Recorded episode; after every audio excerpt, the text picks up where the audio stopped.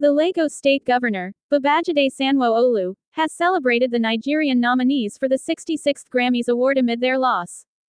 No Nigerian artists won in any of the categories they were nominated in. South African singer, Tyla defeated a lineup of Nigerian artists including Davido, Asake, Burna Boy, and Ayra Starr as she won the Best African Music Performance category at the Grammys. Reacting to the development on Monday, Governor Sanwo-Olu has urged the Nigerian nominees not to feel disheartened for not winning any of the awards.